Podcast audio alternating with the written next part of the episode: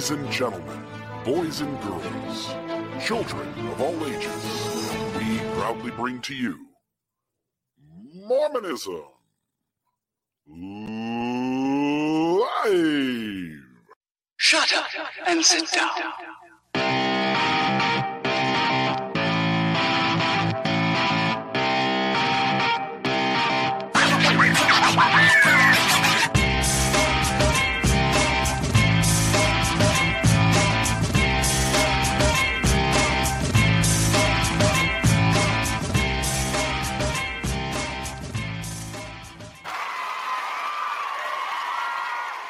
Evening, everybody. How are you doing?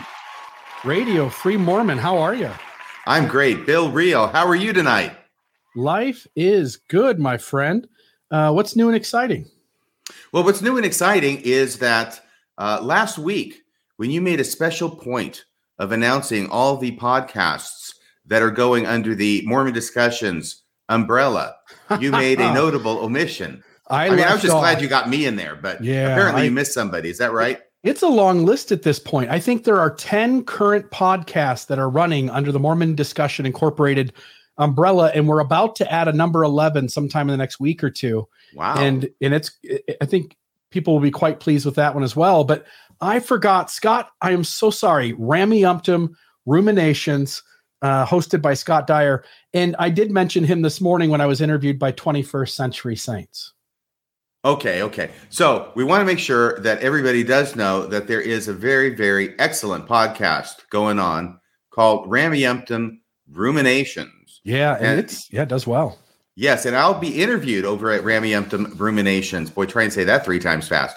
This Friday morning. Now it's not going to be live, but I'll be interviewed this Friday morning, and then we'll get it up both at Rameumptom Ruminations as well as at Radio Free Mormon. Yeah. And if folks would you want to catch that interview i did this morning with 21st century saints go on to youtube type in 21 st century saints. Uh, it'll come up. It should be their most current uh, video up there. Uh, they're doing a great job by the way. Hit the like or subscribe button on them and uh, help them get a few more followers because i think they're doing great work over there too. You got a fancy shirt on tonight, Bill. oh look at this. I even got matching glasses brother. Look at that That's amazing. You're going to go bowling after the show? that's that's what i was joking my wife about these are bowling shirts you know that's what they look like yeah, we'll have to start calling you Jesus. i wore my shredded jeans and my bowling shirt out today in public Is it Jesus or Jesus? I can't remember. It's been a while Yahshua since Bar Yosef. Yahshua Bar Yosef. Oh, I was doing a Big Lebowski reference. okay. I thought we were talking about Jesus of Nazareth here on Mormonism Live. Oh no, this was Jesus of somewhere south of the border, I think. That's Jesus then. Well, anyway, we've got a very, very uh, exceptional show tonight, and it deals with the subject of the role of women in the church. And you know, all you have to do is say that one expression, and everybody who's been a member of the church for more than five minutes knows exactly what it is you're talking about. That's how pervasive this role of women is in the church, as it has been taught by the church for many, many decades now, and even continues into the present, believe it or not. And what we have for the show tonight is a lady who is a member of the church. Her name is Nicole Thorpe, and she's active in the church, but she's encountering some difficulties with her testimony. I think it's fair to say that. I'll let her speak for herself here in a second, but just by way of thumbnail description, that um, her disenchantment, ongoing disenchantment with the church, is, I think, closely linked to the issue of the role of women in the church. And I don't want to say too much about it. More than that, I want to give her the chance to tell her story so I don't do any spoilers. But is she is she in the green room, Bill? Let's bring her up. Hi, There she is, Nicole Thorpe. How are you doing? I'm doing well. Thank you for having me. well, thank you. I don't want you to be nervous at all. Just try and Okay. pretend that thousands of people aren't watching you right now. Because right. really, thousands of people are not watching you right now. It's only hundreds now, Yeah. but it'll be thousands in the coming days. It All right. will. Okay, and, and you've got a great background there. I do. Look you at do. that. You've got the some Marvel Comics posters. Yes, my husband is a big comic book fan. He's been has a comic book YouTube channel, so this is his background I'm using today. How do I not know about this? Dr. T Comics. I'll give him a shout out. Really, Dr. T Comics. Is Yeah. that CS or X? Uh, CS. Okay. Yeah. All right. Well, great. And you catch me the one night I'm not wearing a Marvel Comics T-shirt. I'm wearing what is it? It's Karate Kid. Oh, he Cobra Kai. too. Strike first, strike Big hard, fans. Yeah, no mercy. big fans. Well, Nicole, can you tell us a little bit about your story tonight? Um, I understand that you are married and that you've got four beautiful children. And I'm not just saying that idly because I actually saw the pictures and they're gorgeous kids. They are. It's they are. amazing. Yeah. Uh, thank you. But so go ahead. All right. Um, I was raised in Davis County, Utah, like very Orthodox family, um, very happy home, lovely childhood. Um, and my, I, my parents who were members of the church. yes, yes, very active. pioneers, going back both generations. Yes, So you had the ideal very Mormon child life. Yes, it was absolutely the prescribed, you know, framework for a Mormon family. Absolutely, absolutely. Um, I went to high school and everything in Bountiful, Utah, and graduated. I went to the University of Utah and then served a mission. I served a mission in Toronto, Canada, and So you went to the married. university. I'm sorry, I'm interrupting all You're over the place. I'm famous for it. I apologize. when you went to the University of Utah, did you graduate before you went on your mission or just do a year or something? I did not. I did a couple of years and then I left. Mhm. what were you studying? Siblings. Uh, I have a degree in vocal performance. Oh, great. I sing classical music. What lesser minds are called singing? Yes. Voice class. Yeah. Well, fantastic. So you say sing what kind? If you say classical singing, are you talking about opera Yeah, like and arias opera. and Mhm. well Opera, fantastic. oratorio. Yes. really, I'm not going to get ask you to to sing anything for us, although I'm tempted. What's your favorite opera?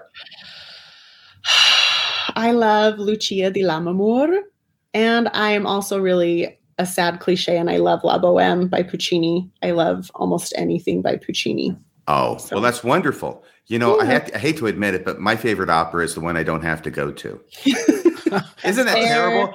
That's fair. That's terrible. I won't even throw out an uncultured, you know. I am so lowbrow. it's amazing. But honestly, what, the way I under the way I express it, and the way I think it truly is, is that I am not able. It's my own deficiency that I am not able to appreciate opera. Of course, I haven't I really think tried. Yeah, because I think with that, obviously massively uh, talented people in opera. It's like an Olympic the most event. talented. Absolutely. Yes, It is definitely the Olympics of singing. So sure. we've got we've had some pictures, and can we go back? Uh, Maven is behind the screen, the scene. She'll be out in front of the scenes here. There. All Megan, right. how are so you do doing? go back to um, the family picture, or Can we? We had one with Nicole and her brothers and sisters, Yes. I am the oldest of six children. and there you are on the There we right. are. Yeah, there I am. And so these are your brothers and sisters. One, two, three, four, five, six. You're the oldest. Yeah. I am. mm-hmm. Okay, great. Yeah. That's wonderful. What a great looking group. And then you went and got married. Yep. I served a mission. I got married. Oh, I'm sorry. We almost skipped your mission, and we don't want to do that. Where did you serve your Right, mission? It was cold. Toronto, Canada. Toronto, Canada. Yeah. There that is she a is. Picture of me freezing. That is really, I can Toronto, see how cold it is. Freezing for the Lord in Toronto. Yeah, In Toronto, where many are cold but few are frozen. Mm, I got that was- seminary. That's like that's a seminary teacher joke. I was gonna say you didn't just make that up on the spot, did you? No, this is what we called the missionaries who got called to Sapporo in Japan, oof. where many are cold but few are frozen. So anyway, uh, it's been kicking around for quite a while, that line. So there you are, proving that your faithfulness. Why did you go on a mission, by the way? There's a certain, mm, is there still a stigma? There used to be when I went on a mission back in 79 on women who went on missions. Yes. So I went on a mission just a few years before the age change. And one of the biggest reasons I served a mission, my motivation was that I was watching all of my male counterparts go on missions. They were so praised. It was like missionary worship. It was these young men are going to do something so important. And I felt like anything I was doing in comparison just wasn't quite as important. Mm. And that was a big driving force for me to serve a mission. But what about getting married? That would have been more important. Wouldn't it? I think it was like one moment for me of just like sticking it to the system because I did meet my husband before I went on my mission, Oh. but not until after I had a mission call. And I did have a few people who counseled that if I had a young man I was interested in and wanted to marry, that I should not be serving a mission, even though I already had a mission call. So, Even though you already had it? oh, yes. Oh, absolutely. Wow. Anytime is a good time to get married. Like if the day before That's you right. go, you That's right. you get a free pass if you're female. To, for Yes, it was also expressed to me on my mission that if at any point I wanted to leave my mission and go home and get married, that was okay as well. Are you who's telling you this? Is this the Holy Ghost or something more substantial? no. Is this your Real- mission Real life people. Uh, yeah, mission leaders, um, just church leaders before I left. And part of that was because my husband was, his plan was to wait for me. He waited for me while I was on my mission, which is a fun role reversal as well. I'm sure because he was already back from his. Then I I take it.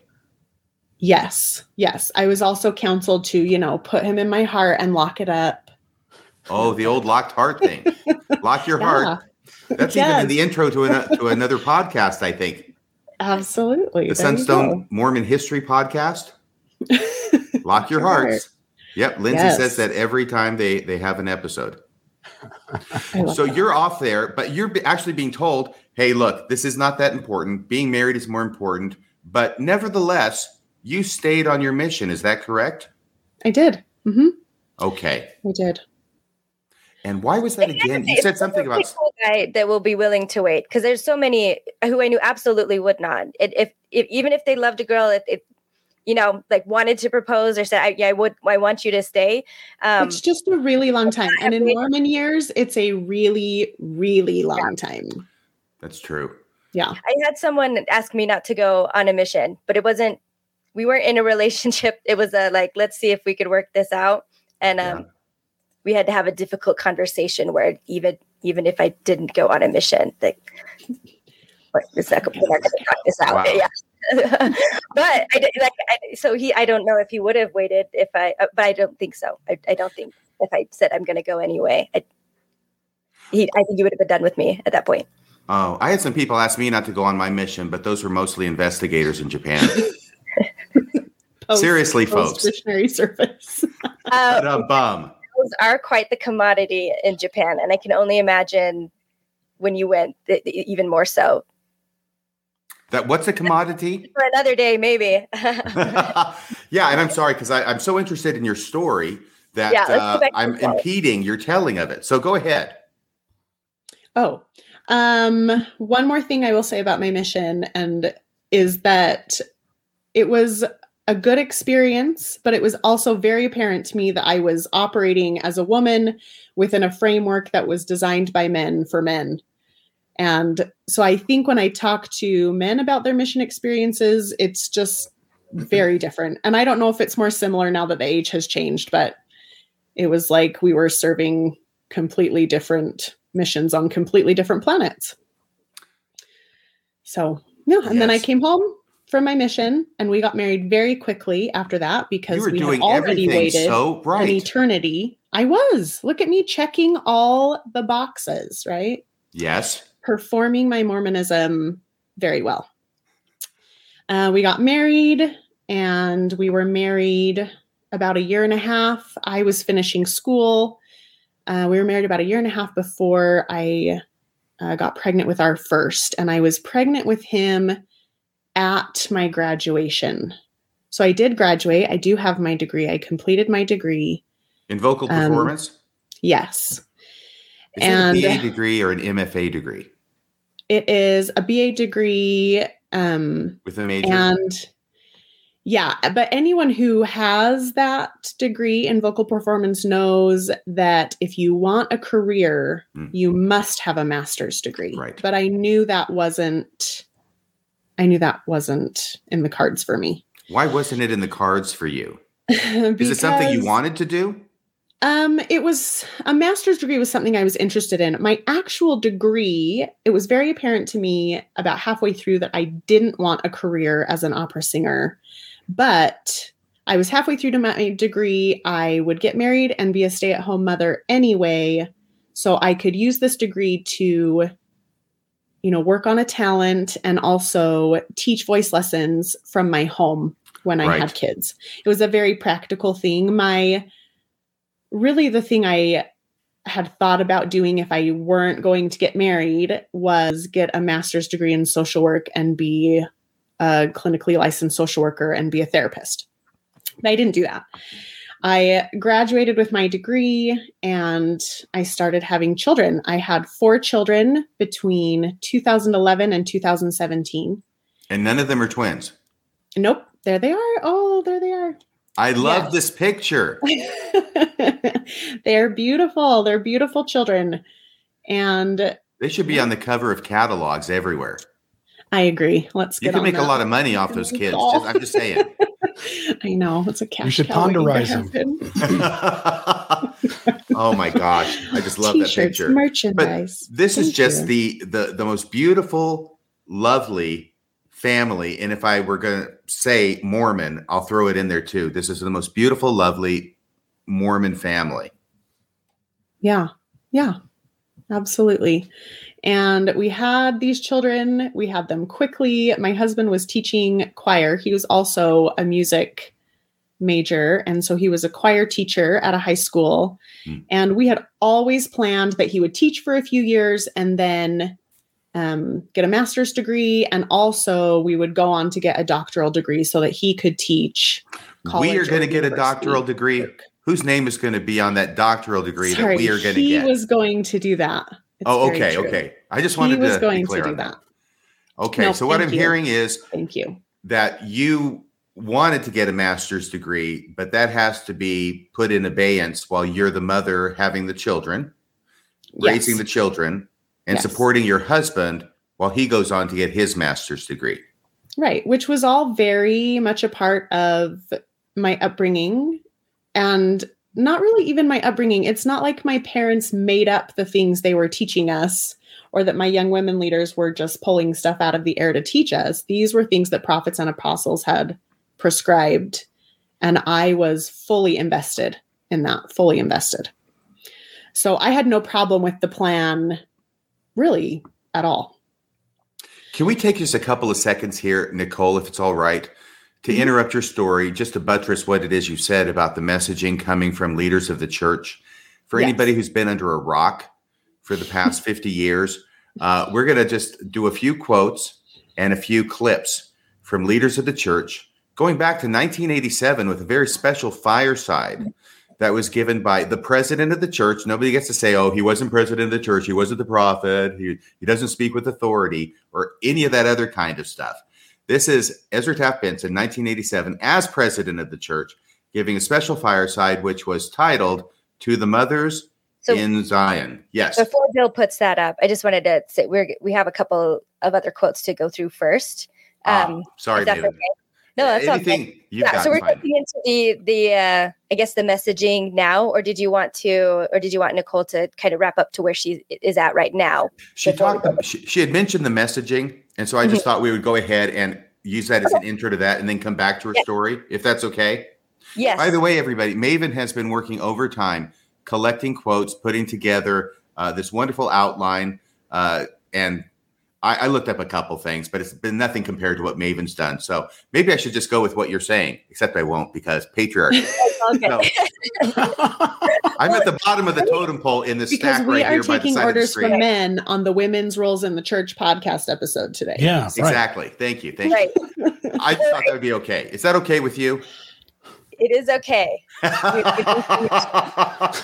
Okay, That looked like reluctance. this was really timing, like good timing because um, I uh, just even over the weekend I was, I was thinking about this very thing and wanting to try to find some of the resources of this kind of messaging. And Nicole, you had said kind of something similar that um, people don't always get how thorough it is, and so yeah, so I, was- I was actually going to like um, the Savers uh, bookstores around here, just try like trying to get some of this stuff back. I mean, I partly for myself, I think, but also just like, I guess just to prove like it really is like a lot of Yes. messaging. You Oh know, yes, I've had I've had people tell me that the reason I feel the way I do about being a woman in the church is because of the way I was raised. These are other members of the church, and I think Oh. I no, you don't feel this way because you haven't been paying attention. this like- is the gaslighting that we do to each other. Yes, I paid attention. I read conference talks daily as a, you know, a teenager. I was very invested. We were very orthodox. My parents taught us the words of the prophets, and none of it was stuff they had just made up themselves. I know we encounter this in Mormon apologetics all the time when we're encountering apologists who are saying, oh, well, the church has taught about Joseph Smith uh, dictating the Book of Mormon out of a hat. Uh, for I, I learned this when I was a kid in seminary, is what you'll hear. This kind of gaslighting in order to Right. try and make it sound Right. less patriarchal than it is. Right. Or to invalidate the experiences of other members of the church who are having Yes. the wrong experiences. Right. So here we So- have so something. there's you- I, I guess a few main, um, I guess, categories about the indoctrination as far as the role of women goes and motherhood. So the first is just that it's not just our own family, but we're, the society at large. This is how important it is. Um, and so this is from the the family proclamation.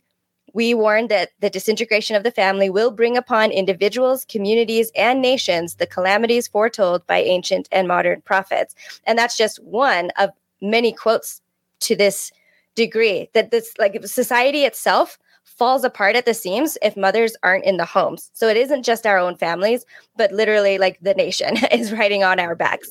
So there's this no pressure. right, no right. pressure. Um, and it's always so vague too, just like this disintegrate, like what isn't even is the disintegration of the family if we're not talking about like kicking out lgbt kids you know and things like that if that's not it you know it's something else um but this one's from Gordon B. Hinckley. Nicole, do you want to read this one? This was um, one that you brought up. Sure. Women who make a house a home make a far greater contribution to society than those who command large armies or stand at the head of impressive corporations. Isn't go. that amazing coming from a man who's standing at the head of an impressive corporation? right? and I think this is twofold because this isn't just about like trying to make us feel that it, it is society that's on our backs with this, but also I think kind of trying to elevate it to something that we clearly know that it it isn't, you know. yes. So that's this is one like area of indoctrination that just the um again that that this is society depends on us. Um, the second element is where I'll bring in uh, we can bring in Ezra Taft Benson. So yeah, as soon as Bill pulls it up, it'll start playing. Um, so you can go ahead and pull it up anytime. And Or this, is a two, this is a two minute clip out of a, a 40 minute long talk. Might have been And the longer whole than 40 talk is Toxic. a steaming pile of Wow. garbage. It's my number one like w- most hated talk now. I remember I sent you the clip and you and you responded viscerally. Oh, I was texting you, yeah, like uh, throughout the whole thing. I sent you several texts before I even got to this clip. with the But- little vomiting emojis. Yes. Okay, here it is, guys. Now, my dear mothers, knowing of your divine role to bear and rear children and bring them back to Him, how will you accomplish this in the Lord's way? I say the Lord's way because it is a different it is different from the world's way the Lord clearly defined the roles of mothers and fathers in providing for the rearing of righteous posterity. In the beginning, Adam, not Eve, was instructed to earn their bread by the sweat of his brow. Contrary to conventional wisdom, a mother's calling is in the home, not in the marketplace. Again, in the Doctrine and Covenants, we read, quote, women have claim on their husbands for their maintenance until their husbands are taken.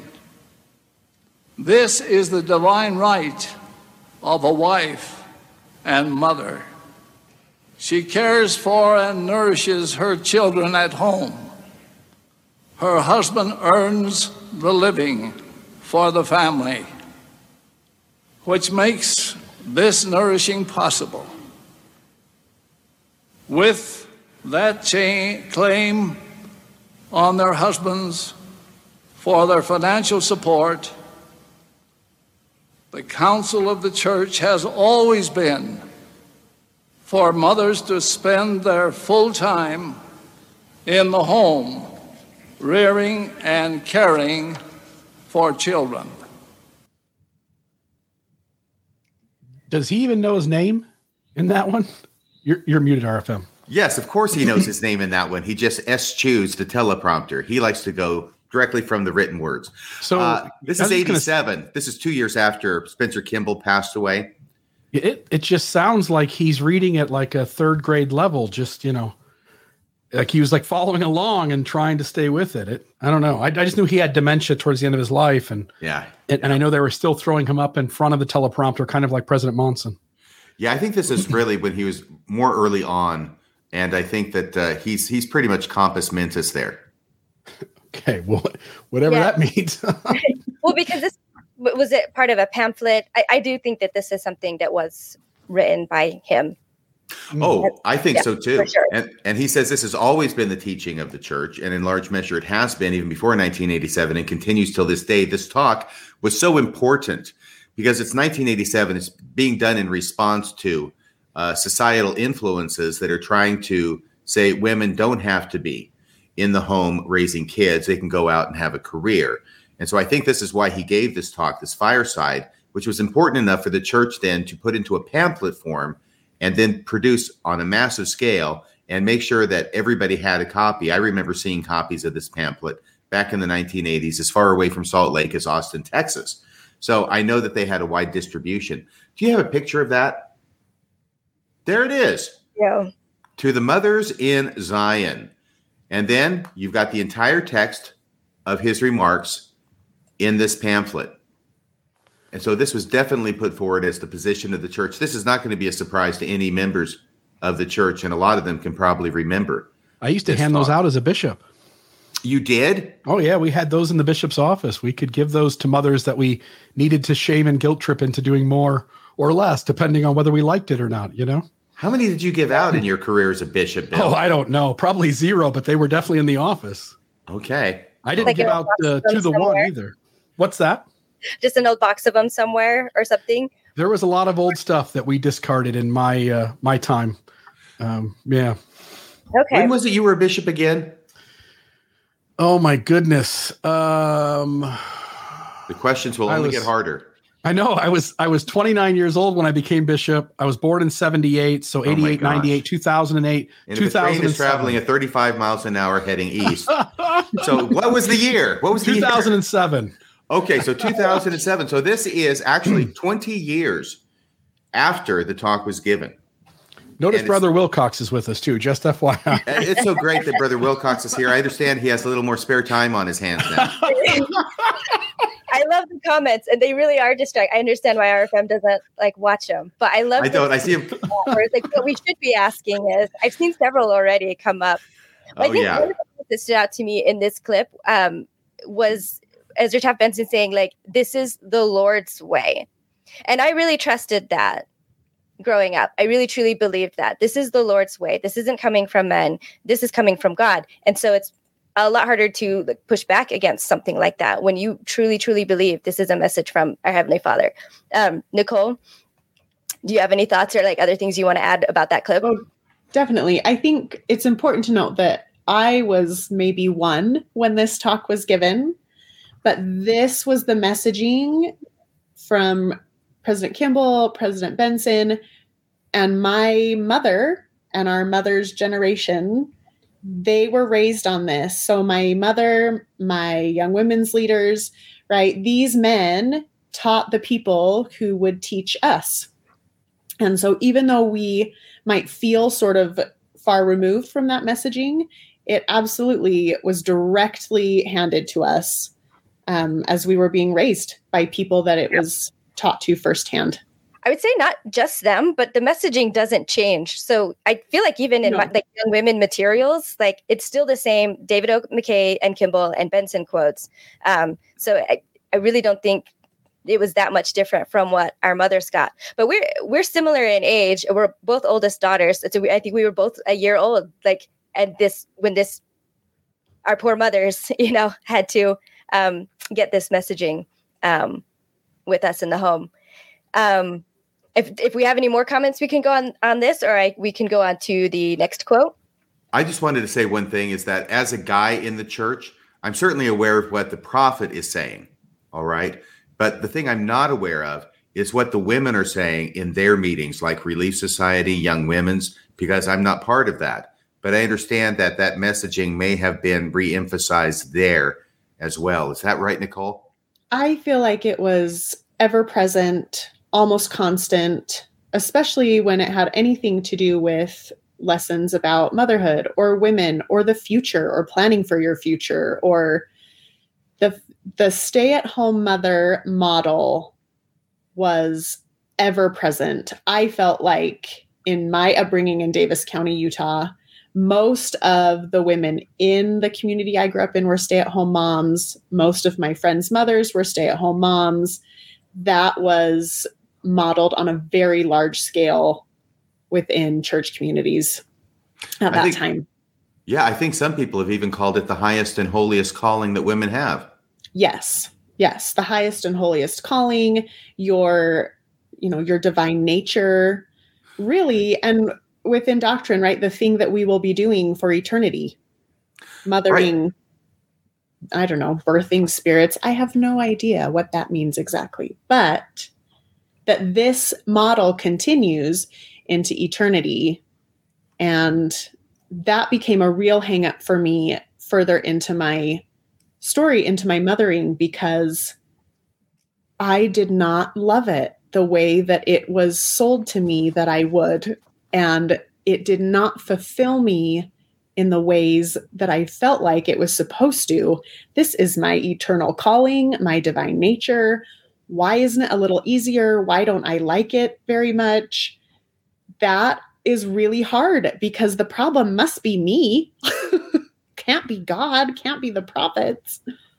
Right. You're a woman. I put up this quote um, because yeah, because this goes right into it. This is another one of the teachings is that this is the way that we will be happy, and the only way, really, that as a woman, a woman, we will be happy. Period. Um, so, Nicole, do you want to read this? This was also something I think that you picked up from Gordon B. Hinckley. Yeah. Women, for the most part, see their greatest fulfillment, their greatest happiness in home and family. God planted within women something divine that expresses itself in quiet strength, in refinement, in peace, in goodness, in virtue. Again, all of this list of things. Sorry, I'm side noting this list of things that I should be and feel as a mother. In truth, in love, and all of these remarkable qualities find their truest and most satisfying expression in motherhood. And there's Said a the part. man. Yeah. Do you want to keep Oh, keep he going? continued. There's more. The greatest job that any woman will ever do will be in nurturing and teaching and living and encouraging and rearing her children in righteousness and truth. There is no other thing that will compare with that, regardless of what she does. I mean, President Hinckley was the prophet of my youth, and I was fully aware of this messaging. I embraced this messaging as much as possible as a young woman, as a teenager, as a young adult and then I started to live it. hmm And I think that is where so many things with the gospel start to become problematic is in our actual lived experiences with them. Is it How okay did if I pause here? Sorry, I'm going to jump in. Sure. um going on this again that also i accepted it too like this that this is truth again from a prophet that if i want to be unhappy in life this is the only way to do it um and besides that i wanted to get into like the element of sacrifice because this is where um i mean we talk about how like the um, gender roles in the church hurt both men and women, which is true. But um, Nicole was saying the it's really disproportionate how the family teachings affect women versus the men. And so I so I did want to bring this up like before we go it because we'll see it both for Nicole and for myself, Yeah. like how this happened. Huge disparity. Huge Yeah, disparity. the lion's share comes here and i feel like the reason why is be, we're expected to sacrifice anything and everything um, for not for motherhood and also for our marriages. So you know husband's education like our education will always be secondary to that. Um, and it just goes on from there. So Yes, I, I, tell my husband that my job as a Mormon woman is to make his life and the lives of my children possible. I am the behind the scenes person that makes all the living possible. That's my job. it's Right. not to make my life possible or the things I want to do possible. Right. Exactly. And and while there's things that like we may get to have, I mean, like our educations, both of us did like we're able to get our degrees. But if there was a point where our degrees were going to get in the way of marriage or children, um, we that we knew like we would be expected to let that go and drop it. And, And so and many women have. I know many Yeah, women who didn't absolutely. graduate from college. Well, it's it's Absolutely. actually famous, isn't it? You go to BYU as a woman to get your MRS the degree. MRS degree, right? Yeah, and and the, I did. I know so many women who really did want it, um, and not just that, but even like you know missions. There was I I've known women who wanted to serve a mission, but because there was the right guy there and they were in love, and maybe because the guy said he wouldn't wait, you know, they they give up the mission to to go ahead and get married because you're not supposed to put those things off. And so um so like going through i was able to do a lot of the things i wanted to do but it, it was conditional. It was the, the fact that there wasn't a guy there that i had to give those things up for it was a get to. It's kind of like a bonus if that makes sense. Everything i wanted to do was something that i hoped that i could get done you know before marriage but it ultimately was up to god and i was ready to let all of it go. And there were two things specifically the mission and then byu jerusalem that require you to be single. Um, married students are not allowed at the jerusalem center right now uh, under like the um, condensed version that they have going. So yeah so there's like two things specifically that marriage would ruin for me or like i would have to be off the table. So the fact that i got to do them i just felt lucky if that makes sense. Um, but yeah, there's there's just nothing about us as individuals that isn't subject to at least the possibility of sacrificing um, on this altar of motherhood, because nothing matters more than our ability to bear and raise these children. And um, and I have I guess like two extremes, like this from the like very very small, tiniest pleasures that you might get to um, the the ultimate sacrifice. So let's start with the small. Um, this is a I think a pretty well known clip among our audience. Um, but I'll go ahead and, and put that up if that's okay. So you guys will probably recognize this here. One second. My next story is about a woman I'll call Mary. She was the daughter of faithful pioneer parents who had sacrificed much for the gospel. She'd been married in the temple and was the mother of 10 children. She was a talented woman who taught her children how to pray, to work hard, and to love each other. She paid her tithing, and the family rode to the, church together on Sunday in their wagon. Though she knew it was contrary to the word of wisdom, she developed the habit of drinking coffee and kept a coffee pot on the back of her stove. She claimed that the Lord will not keep me out of heaven for a little cup of coffee.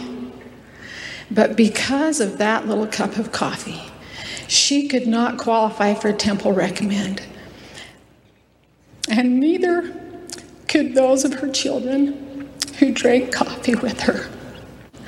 But only one of her ten children had a worthy temple marriage, and a great number of her posterity, which is now in its fifth generation, live outside of the blessings of the restored gospel she believed in.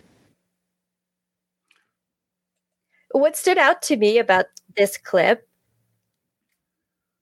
was that it, it really is just one thing that she liked and it is been ascribed the reason that generations are lost from the church. And even beforehand she talked about how she was a, a, righteous believer all the great things that she taught her children.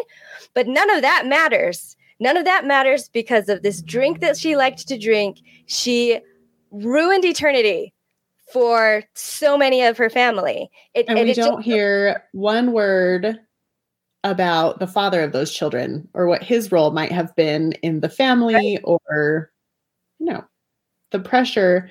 The weight of the family unit falls squarely on the shoulders of the women. And the leaders wonder why like we're hard on ourselves sometimes. Like why are the women of the church why like we're so all you know because a single mistake can really ruin everything you know? It, you know it's just it's just that level of ridiculous. Um and then of course like the other end of it is that um I, we don't really get to make decisions for ourselves and our bodies. It's not ours to make. It's it's heavenly father's decision. And this is set, like shown in a lot of ways. I mean i mean for one the prescribed path which which is the path that nicole went on once you get married like, you're not supposed to delay trying or starting to have children. So it's it's once you're married or once you're engaged really like you're on this train that's going and it's going to be hitting all the stations and you're you're along for the ride. You're supposed to start having your children. And um and I, i'm just going to like briefly call back to this. Neil Andersen's talk in um I want to say, I think it was April 2021 General Conference. He gives an example of a woman who had difficult pregnancies, and yet, um, like during General Conference, she gets this impression, and the wording she said, "We knew that God had a different plan for us than we had ourselves." So she, they have another difficult pregnancy and another child, and in the delivery room of that child, she gets another impression. So she says again. Um, you know that there's one more. They have another difficult pregnancy another child and the the conclusion was being open to the lord's direction and following his plan for us will always bring greater happiness than relying on our own understanding. So even here like she didn't decide this was god telling her what her body was to be used for this is to have more children. Does that make sense? So we we don't really get to decide if we're ready or not if we want to or not that's already Mm. decided for us nicole do you mind if yeah, i finish the Yeah. next half of my story yeah Is that all right? Is this a good place to do that? Okay. So my husband, it was time. It was time for us to go back to school and get the doc. mm, It was time for him to go back to school and get his doctoral degree, and he applied to a lot of different programs. He had built a really successful high school program. He had interviews at really fantastic programs, and we decided on Florida State University as um, the place that we would go. And Florida State University, in part, the reason we chose it is because it has a 100% job placement rate for its graduates. And that was really important to us because we had been so prayerful about our plan, but we also felt that we needed to reduce as much risk as possible on our end. So we sold our home, and the plan was to live for the three years on what we had sold our home for. We moved to Florida with our children. That picture that was up of my children, our family picture, that was just weeks before we moved to Florida. Our youngest was four months old, and we moved to Florida. My husband did a wonderful job. He was a fantastic student. Our last year, the dissertation year of that degree, I was serving as a Relief Society president. COVID had hit. I was homeschooling my children. I was editing that dissertation four or five hours a day. And I was packing up our home because it was almost time to move to wherever we were going to get a job. And as it got closer to graduation, he had been he had been in the finalist of candidates for a few jobs but had not received a job offer. And as it got closer, we doubled down. We fasted more, we prayed, we were going to the temple. We we were doing the things we had always done. We were doing the formula, right? A plus B equals C. If you are faithful, if you keep commandments, then the Lord will bless you. This is what you do. A plus B equals C in the gospel. And there was a job that came up at the very end of our time there, and it was perfect. And it had just seemed to sort of fall into our laps. And I saw it as a miracle. And I had written in my journal the day that we found out about this job that I knew this was our job. I knew that the Lord had waited until the 11th hour of our trial to bless us, and that he would work this miracle in our lives and how grateful I was that the Lord had been mindful of us. And a few weeks later, we found out we didn't get the job. And that was it. That was the end of the jobs available for that round of hiring. So we packed up our home. We brought our four children back to Utah to live with my grandparents while we continued to look for permanent employment. And we have been here for 2 years, just just about 2 years, and we are still looking for permanent employment. And again, it just it just all sort of crumbled and it left me really reflecting on a lot of things, but especially my role and my framework as a woman in the church. One of the biggest questions I have been sitting with is this idea that Maven was talking about. Have I ever made a decision for myself as a woman in the church? Marriage, degree, children, staying at home, and kind of the soul sucking truth of it is, I did make my decisions, but I also made them within this framework that now feels really manipulative to me. So it can be both, both things can be true. But here I am as a person realizing that I had given control of the biggest decisions of my life to someone else. I had given them to prophets and apostles. I didn't even think about them. I didn't even question the system. I just checked the boxes because I knew I believed so strongly in the promises and blessings associated with that.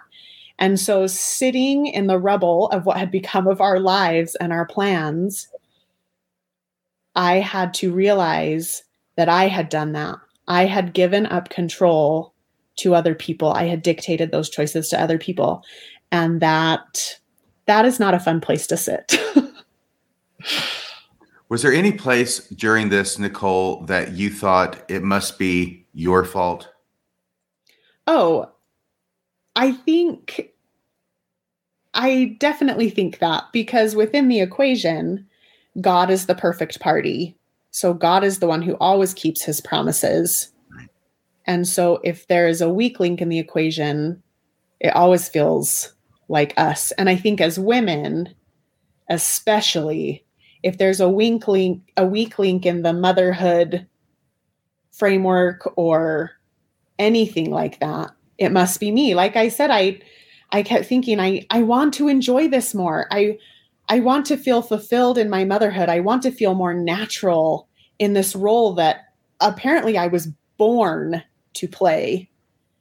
And when you don't feel natural in it or you struggle with it, gosh, women who struggle with infertility or who there are so many layers to the motherhood conundrum. Any of these women will tell you on any layer that it must be them. There must be a commandment. There must be more that the Lord requires before they fit into that framework in whatever direction they're approaching it from and that was absolutely me. I i have four children and i think if i wanted to maintain optimal and physical and emotional mental health i maybe should have had two. But i saw that as continuing to exercise my faith that if i continue to lean into this role that it would one day feel the way it was supposed to feel for me. And having children because you are supposed to is not the reason to have children. it is not a reason to become a parent, but it it was just another sort of box that needed to be checked that that needed to happen so that the Lord would be pleased with the life we were creating. And I told Maven this when we were visiting earlier. One of the saddest parts about that for me is that I see people who have children because they truly, truly desire them for no other reason than that they want to have children. And in the timeline, yeah, in their timeline, and they love. There is just this beautiful ownership of parenthood for them, and they seem to just really love it. And I really feel like I was robbed of some of that joy in mothering because I did it because I was supposed to. And I never felt comfortable stepping away from that or putting the brakes on, right? The opposite is true. If the formula is not working, it's you. Lean in harder, right? Make your covenants, but when the army's coming, bury your weapons, right? Lean in, don't pull back, is always the message. And so I felt like I was leaning in. And so yeah, it was always it's always you, right? If you're not receiving blessings from the Lord.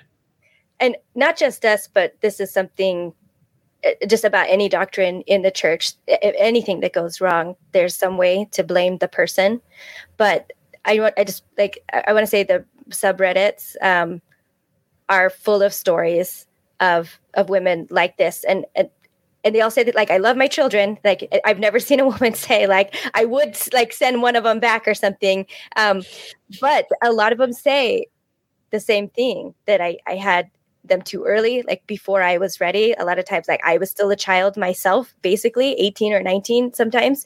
Um and uh and yeah and, and having too many more than they Yeah. can handle. Well, But and this cruel oh sorry, go ahead. no, it just it just doesn't matter what you can handle. That's never an issue. So your your mental health your physical health that you don't matter. And this these are sacrifices that I feel like men are almost completely unaware of. Just the toll it takes on a mind and body to bring a child into the world is is just even something that is never acknowledged, it's never appreciated. I mean, childbirth was the number one killer of women I think into the 1930s and that, right, fatherhood isn't really a number one killer of anyone. I guess that could be debatable, but right, just this acknowledgement that gosh, could we just acknowledge what we are asking instead of just instead of just thinking it's a given. knowledge but treating you like chance broodmares. that will just do it yeah like Yeah. I, I do hear like husbands saying like it's uh, they're they're grateful for what their wives have been through and and they'll even say like I couldn't do it you know which of course you know we know. But they just I think because of the church's teachings that this is our only role and this is what we're made for it's easy for them to take for granted that we do it. It's our job. It's what we were made for. So even though we are taking this risk it's part of the package Yes. And then women sit in this really uncomfortable, painful place. I would not, right? Which one of my children am I going to give back? I would not give back any of my children. So we have women who have, you know, a hundred regrets and none at all at the same time. I feel that way. I would not give back my children. I love my children.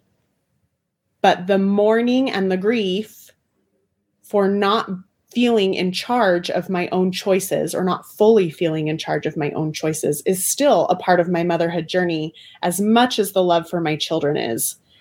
And we sit in that. We just sit in it because there's nowhere to put it, there's no acknowledgement of it. There's not really space for women like that to be vocal in the church because that's just contrary. And again, when your lived experience does not match up with what it's supposed to be, that is very threatening to other members of the church. And I think something RFM said women tend to be, I think, the most threatened by other women in the church who choose differently. And that is very interesting as well. and i i want to jump in here i'm kind of the other side of uh, the coin um because i mean because i i am and have been single this whole time. So i um i also was doing everything that i was supposed to do. I mean i did have that difficult conversation with one i guess opportunity. Um so i guess one could maybe wonder was that my opportunity that i gave up? And maybe like by that like these are the kinds of thoughts that like that you have. Um is that because i i i passed on an opportunity from like a worthy rm priesthood holder i did i lose the ability to get married as a punishment and there are stories like that and i feel like snippets and talks like that that kind of i guess kind of imply that you know if a guy's not good enough for you when you're younger look what happens when you get you get older and nobody wants you. It's like a comeuppance that you dare not be interested in somebody that was interested in you, if that makes sense. Um, but besides that, just um, I mean, I still didn't choose to be a career person. I, am still not. So it's not like I, I, you know, chose to give up marriage. I, that was never part of it. I was always feeling like I'm supposed to. And as as a single woman in the church, like you're not a, really a whole person or even a real adult until you're married. You're in a temporary space. You're an unfinished product, basically. And so I was dating. I was going to the YSA wards till I failed out. Um, you graduate, I guess, by getting married, and you fail out, and you go into the SA wards. You know, when you're old enough that you no longer qualify to be in the YSA wards. But still, like um, the the teaching is always first of all never settle like always go for a worthy priesthood holder. If they're an rm that's great. They don't absolutely have to be but definitely a worthy priesthood holder. but that's the most important qualification right. of anything else. Don't definitely not a non-member. Like no matter how amazing this guy might be like that that is absolutely settling. And so yeah so when you're younger it's you know temple marriage temple marriage temple marriage. Never settle for anything less than that you know and then uh, but if you're like me and you start getting older, the messaging starts to change a little bit, and it starts to be like, "Are you being a little too picky? Maybe, maybe you're too independent now. Maybe you're too ambitious. Um, maybe you're too vocal. You know, because I was starting to get a bit more liberal the older I got, and, and just less impressed with patriarchy in general and and what I was facing." in marriage but i still wanted it because i still wanted to be righteous and i still wanted to do the right thing you know um, and then I, I struggled a lot financially as well, not because of having children or like a husband um, that needed support, but because I wasn't supposed to have a career. And every year that passed by that I still was not married, I still just thought like, just because I've had this long being single, that doesn't mean I can't meet the guy tomorrow. Even I might, I could be married by the end of the year. Like these things happen quickly in our culture, you know. And so, at any point, if I ever started to think maybe I should try to find an actual career that makes money that I like, that I can go for, it felt wrong to me because it felt like an admission that I no longer trusted God to provide for me, to provide this, you know, promised husband for my righteousness. Um, and that, yeah, basically it was, it was a, a, a direct act to show that I did not have faith in God anymore for these promises. So I just kept going just year after year, like it'll happen anytime now. Um, but I, I mean, gratefully, I think more, you know, as time started to pass, I actually did start to be more okay with it and actually more glad not to have been married. Um, but anyway, that was still my experience starting out on the other side of things. So, can I? Uh, you guys are doing great. And somebody told me not to talk to females as guys tonight. Sorry, it's a it's a provincial thing, is what it is.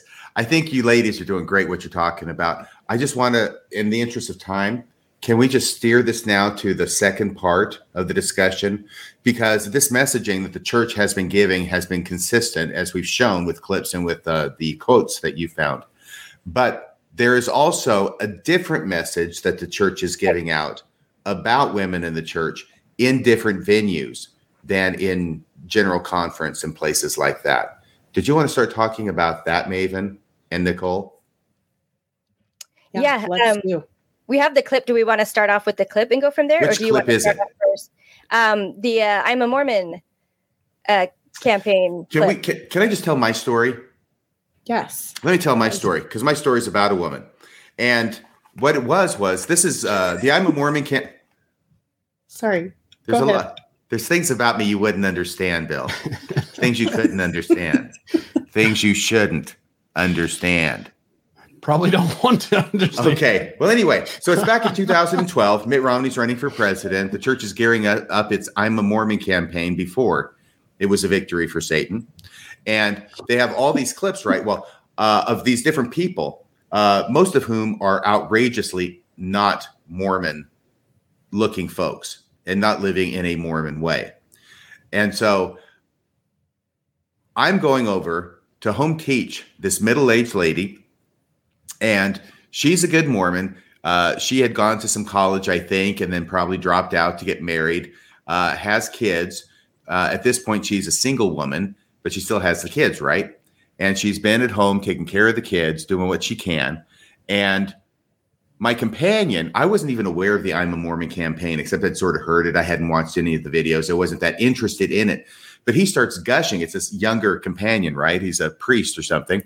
And uh, he starts gushing about this one video he'd seen about this lady uh, in the I'm a Mormon campaign and how she has this full career and she's got kids at home and she's, uh, you know, it ends with I'm a Mormon. And I thought, hmm, okay, well, that's interesting. But the thing that was notable was the response in the lady that we were home teaching because she got very upset. I mean, she started crying, visibly upset. And she started saying that, well, what about me? I did everything I was supposed to do. I gave up a career that I wanted to have. And are you telling me that the church is now saying that it's a good thing for women to have careers outside the home? And that's not the message I was getting, is what she was saying. So that was a very memorable occasion. And we have a clip. I don't know if this is the exact clip because there are tons of clips. By the way, these clips are still up on the church's website. I think it's called comeuntochrist.org, but they still have all the I'm a Mormon videos up. And I think there might be, you know, they're working at cross purposes with each other about this whole Mormon thing.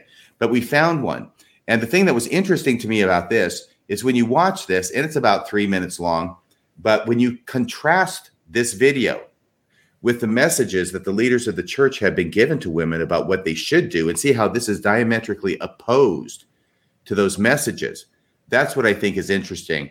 And that's what I want to um, play and then end up the conversation about that and what both Maven and Nicole do when you en- encounter this kind of mixed messaging. So I think I'm only going to play the first minute. That's the most relevant, but I'll, I'll Okay. go ahead and add that up. Sometimes I hate that I have a long commute to work, and sometimes I think it is a, a blessing in disguise because I have an hour to kind of just breathe, which is kind of the, as a transport nurse, that's the mode you live in. The whole idea is to get to your patient as quickly and safely as possible and then package them up and get them back to base as, as fast as you can. You know, it's frantic.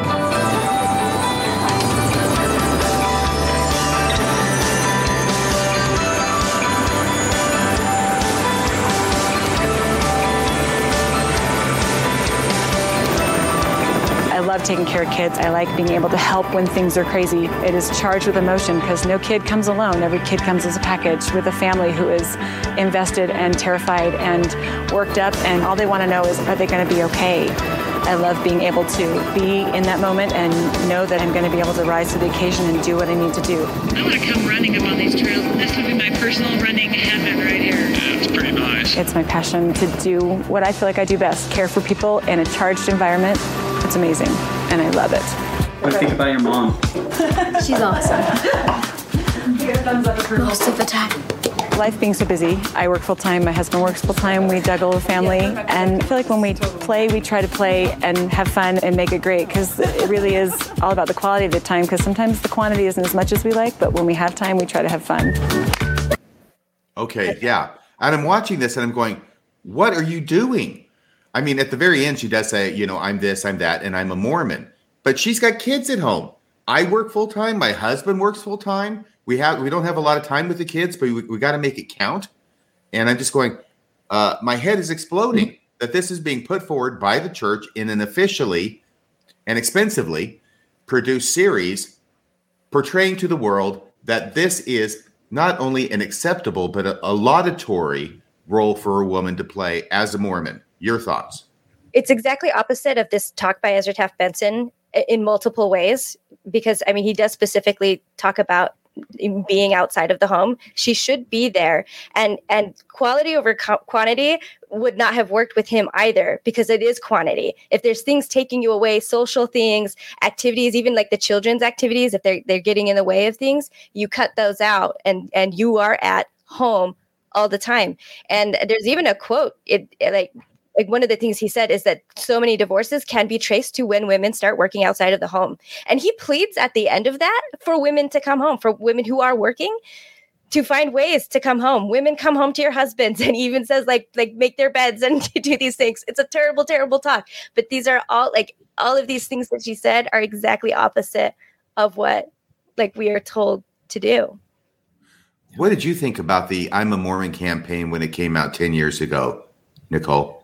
Okay, so when it came out, I I didn't feel as conflicted about it. I think my thoughts were this is a brilliant PR campaign that the church has put together. Now, where my fit critical thinking skills sort of failed me was brilliant PR moves are usually in response to something that you are trying to fix or cover or spin. And I think what we saw with that and what we saw with the Mormon Minute, where the church was really trying to thrust its successful women into the spotlight, right? Women with successful careers. What we're seeing there is the picture we would like to present to the world of Mormon women to draw more people to the church. Right? It's a missionary tool. Right.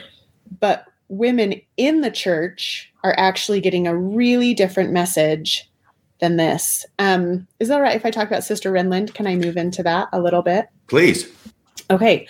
Uh, one, when you described that experience um, where that woman started to cry after this man shared with her this video, I had a very similar experience when Elder Renlund was called to be an apostle. His wife is an incredibly successful lawyer, and together they have one child. And part of that is because of a physical, um, she was diagnosed with cancer and had to have a hysterectomy and various procedures. But they did not pursue adoption, and she worked outside the home when her daughter was young to pursue, to go to law school and pursue a career. And when he was called, there was an interview published with Sister Renlund, and one of the last things she says in the interview is, I have learned that there is no right way to be a Mormon woman. Do you have it there? I almost feel like I should ask Bill to read it. He's been uncharacteristically silent tonight. He's thinking about the bowling game. I'll, I could do it. I'll just yeah. You've got it there. There. There we go. I'm going to stop moving it. There you go. One thing I've always felt strongly about is that there's no no one way to be an LDS woman. Each has a right to personal revelation and is expected to use that. It should be personal, and we shouldn't let other people's comments shake our direction. I think women are particularly susceptible to that. I'll, I'll just pipe in just to say, what a double message, right? Like you, I was just writing down here notes. Uh, Nelson talks about uh, going off to priesthood session, the women making cookies. Elder Ballard talked about put a little lipstick on. Uh, he also said to talk, but don't talk too much. Um, we're, women are constantly being told how to be a good Mormon woman, and then for her to say that seems so blatantly ignorant of the Mormon messaging that came before her. A hundred percent. And she's the daughter of a former general authority, so it's not like she wasn't aware. Can you pull that quote up one more time? Who, who's she the she, daughter of? Oh, is it Lybbert? Lybbert, Lybbert something Lybbert, like that. Lybbert, Elder. Yeah, he was Lybbert. like he was up there, and then she he became a general authority, and so she comes from um, good stock. Um, she says. Oh, sorry. Yeah, is it Libby? Libby she says, you know, it should be a personal. What does she say? Here we go. Each has a right to personal revelation, and I express you that it should be personal, and we shouldn't let other people's comments. If she's talking about the comments of prophets and apostles, right? We shouldn't let the, we shouldn't let we shouldn't let other people's comments. We shouldn't let prophets and apostles' comments shake our direction. I think women are particularly susceptible to that. And if I read the quote the way I changed it, I agree with Sister Renlund. Women are particularly susceptible to the comments of prophets and apostles about what it is they should be doing, what it is they should be wearing, how it is they should be acting. And that I agree with again, this idea that we put it back on women, you know, if you're not, you should be receiving personal revelation. You don't need to worry about what other people think. And this idea that I'm now feeling like I'm being gaslighted into doubting my my own eyes and ears as to what prophets and apostles have been prescribing for women for decades and it just it's fascinating to me to watch this these parallel messages that are opposite that are running at the same time within a church structure. And it is sad to me to think that my lived experience no one no one will be held accountable for any of that. Even even recently we've stopped talking about stay at home moms as often and as forcefully as we used to and it's just going to slowly be erased in such a way that it's like it didn't exist. It's like the harm that was caused didn't actually happen. It was our own choice. it was our choice. It was We my did it. choice. Yeah. and it was right? We talked about this. It was both things That's the But- hard thing. right but taking that taking both things away and putting it squarely on the shoulders of women. So even according to sister Renlund even when we're doing it right according to prophets and apostles we're doing it wrong because we should be listening to our personal revelation and we shouldn't be as susceptible to these comments.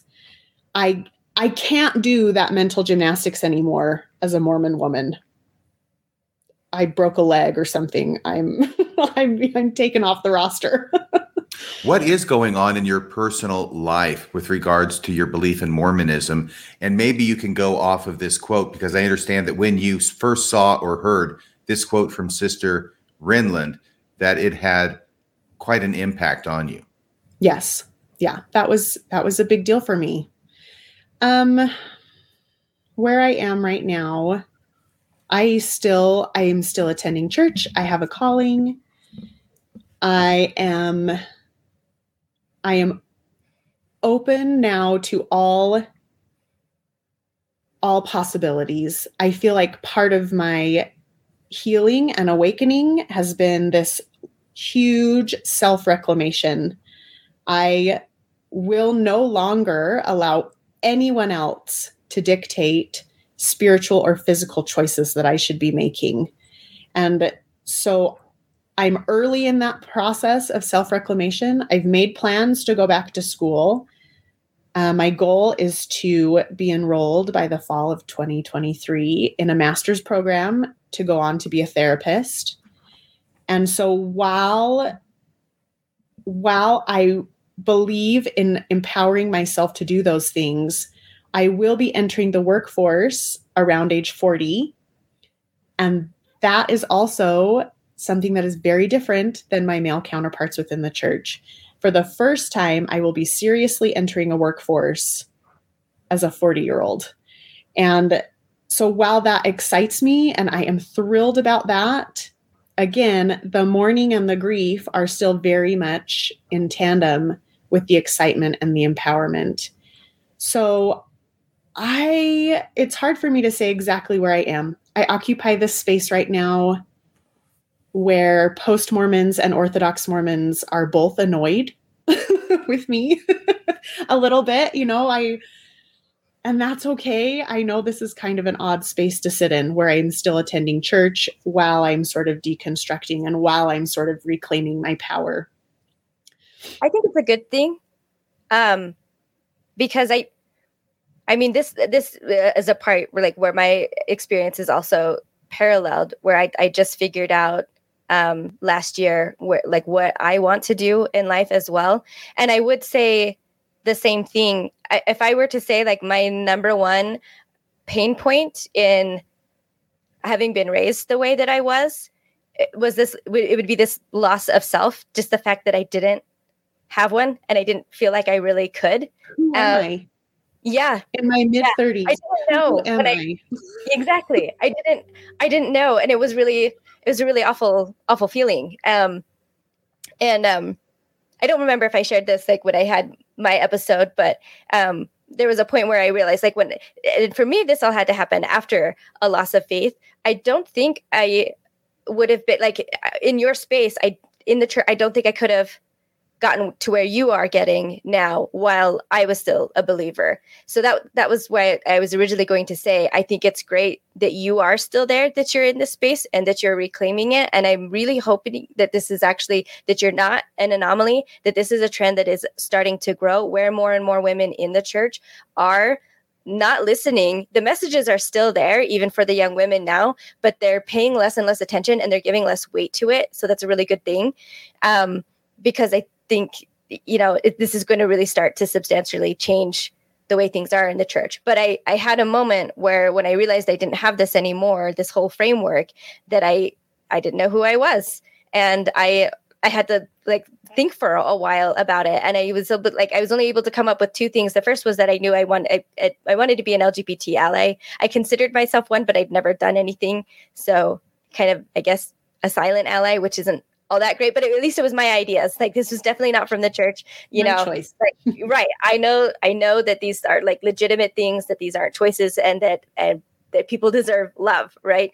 So I was like, okay, that's one thing that's me, and that's not from the church. And then the second thing was that jujitsu class I had started. I'd only been like a few times, but like that was nothing to do with the church. And so I was like, okay, Maven has two things that are mine. and and then I had to build from there. And as exciting and as happy as I am to have all of these things that I'm doing, and honestly, the show is the pinnacle of my week every single week. This is just like so exciting for me to start discovering myself. It's it still hurts the lost time. It still yeah, and the fact that I, I have a day job you know that and i love the company that i work for so i'm still doing that but everything i'm doing mormonism everything i'm learning still has to be on the side. I'm still trying to find ways to fit that in to eventually try to make a change. But like if i had the ability to do this like 10 years ago like like where could i be now? I don't know. I'll never know. Yes. it hurts. And then partly why like these pr campaigns hurt so much because like you said on one hand like we do know that there's these women are are proof that somewhere along the line maybe we could have done the same thing. We could have claimed something back of ours earlier you know? So it, it hurts to kind of feel that and recognize that. But also i mean even though like there's there's truth to that uh, these women are often being used to blame us and to gaslight us like you said that that it's our fault that we that like we didn't do what they were able to do. You know what i mean? And i feel like that's what's the most hurtful is like the thing that causes me the most pain about this um is like is my fault you know? Like holy i i can i i can say that there's some that maybe somewhere along the way i could have done something different but i was trying to be obedient to what i was told. And i trusted these men that they were telling me the truth that this is how I would be happy, you know, and that this is what God wanted for me. I really believed that. Sorry. anyway. Yeah. Yes. Yes. Amen. Yes. I like something that Nicole said when we were talking just about this pro- like process of reclaiming ourselves. You uh you said it was brutal and beautiful. You put it together. It's beautiful. Beautiful. Like, it hurts, but it's like but it's also so amazing and so empowering that like I both of us felt the same. Like we we love being in this space right now and we love the pain and the joy that comes with figuring it out. Who we are and what we want. Yes. And I, part of that for me, still being in the church, still being active, part of what fulfills me in that church activity is this nuanced voice that I feel like I can authoritatively bring to the table because it is my lived experience as a woman in the church. And I don't have to prove my lived experience, it stands on its own. And I, like you, think that regardless of where my spiritual journey takes me, while I am here, that is how I can add value to the space that I'm occupying is by raising my voice so that other women don't feel so alone or they don't feel so ostracized for having normal human feelings about their roles and things that have been prescribed to them. I agree. I feel like the church needs people like you to be safe spaces, not just for these women, but also like the young women. I think your children and their peers as they're, you know, growing up and getting older. Um, as long as you're in the church and you're able to kind of moderate that at least a little bit, I think that that's helpful. Um, I was gonna, I, I lost my train of thought. I was going to say something else. Oh, I mean, just like BYU has like professors who are safe that are, you know, safe places for um, people who are LGBTQ. As much as like we dislike the institution and the harm that they're causing, um, and and we might be like, why are you there, you know, professor? Like, why are you supporting this? Um, there are people who are in these difficult places that really, I, you know, I, I think it is important. Yes, I think it to help. needs the church to an extent needs its detractors in a way that they'll never admit, but that's where change Inside and out. comes from. Yep, inside and out. I think Elder Oaks addressed that very issue in General Conference not too many years ago, didn't he? There's no loyal opposition, right? Is that what you're talking about? Yep. There- yeah, Peter Bleakley had to find that out the hard way. Yeah, questions are honored. Opposition is not. I've got that soundbite here somewhere. And you know something else? And we need to open this up for phone calls just because I know a lot of people are going to want to talk to Nicole and probably to Maven as well and have questions. But it does strike me as you're speaking that Ruth uh, Renlund, that little uh, lawyer firebrand of a woman in the LDS church who's making these comments about personal revelation, doing it your own way, you know, we not according to what other people tell you to do is also the same woman who appeared with her husband and repeatedly gave this talk about a parable likening the church to a dilapidated dinghy. Oh, with his old crusty sailor who smells and has flies buzzing around him and saying that this person this little kid who got picked up out of the water right now wants off. And don't you know don't go back into the water. You need to stay in this dilapidated dinghy of a church. So even her firebrandiness, if that's a word, has its limits, or at least she's willing to conform it when she's giving the public message. What do you think about that? Yes, I think I think just like we watch many members of the LDS LGBTQ community who have severe internalized homophobia, I think we also see so many women in the church who have this internalized sexism and misogyny. And in a way, when we have that and experience that, again, we become very fierce defenders of the system that is doing harm, even while it's doing harm to us. And I watch I watch women who may be seen as a little more progressive in leadership. And if you watch carefully, there's a very specifically choreographed, it feels like to me, dance where you can be a little bit progressive, you can encourage certain things, and then you sort of pull back a little bit, or then you Toe the line. Yes, In you told the line. And again, you just deliver sort of mixed messaging. Women need to be receiving personal revelation as long as it doesn't contradict prophetic revelation. But definitely receive personal revelation because then when things go wrong, we can blame you for not receiving your personal revelation, which we told you all along was the most important revelation, except for when we didn't tell you that. yeah. Yep. Oh, did you have something else you want to say, Maven? Or are you ready to open up the phone lines? I should say this to Bill.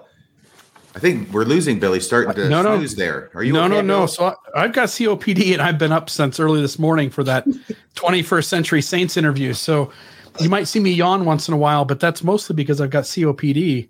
Um, I've got already the call in studios running. I'm waiting for a call to come in. The number's at the bottom. This we call the Victory for Satan segment simply because it contains the mark of the beast. And uh, it is, I believe, 662 Mormons with an S on the end. Can I Or one more please. thing while we're Yeah. waiting. I have been kind of reading a few of the comments as they've come in. Hmm. There, women who are sharing similar experiences or who are bringing up things like, you know, how women staying at home discourages divorce because they're not financially independent.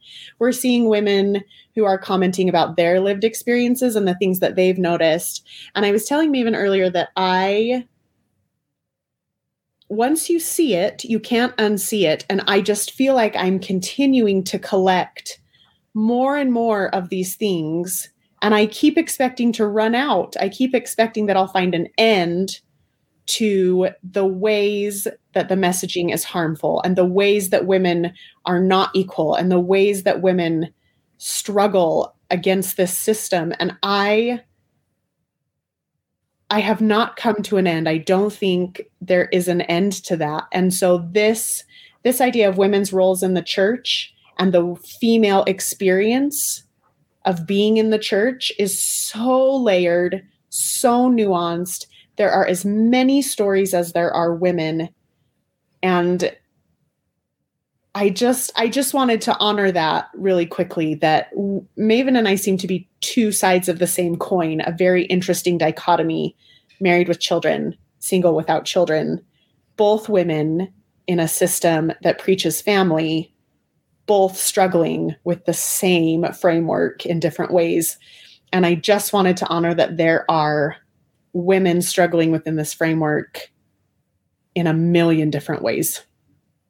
And I'm I'm glad you brought that up actually, because I, I did want to put this is something else that you said. Part of why I think the reason why we support these systems and, and part of why we're defenders of it is because once it starts to unravel, it all comes so quickly. So I think it, it's a mental protection for ourselves. It's to terrifying. Yeah, to not like push or like you know go beyond that as much to to toe the line to to keep the narrative going because it does start to fall apart really quickly. And and i, I wanted to bring this up because it's this is not just a like a new generational thing where you know us as millennials like i think we're on the older end of the millennial generation like that, that this is new and because of like modernity we're experiencing this. Um i don't know if we could touch on this real quick before phone calls. Our mothers are also victims of not getting the promised blessings you know that that they thought that they were going to get because that's a big part of it. We're we're expected to do all of these sacrifices but we're promised all along the way that it's going to work out for us.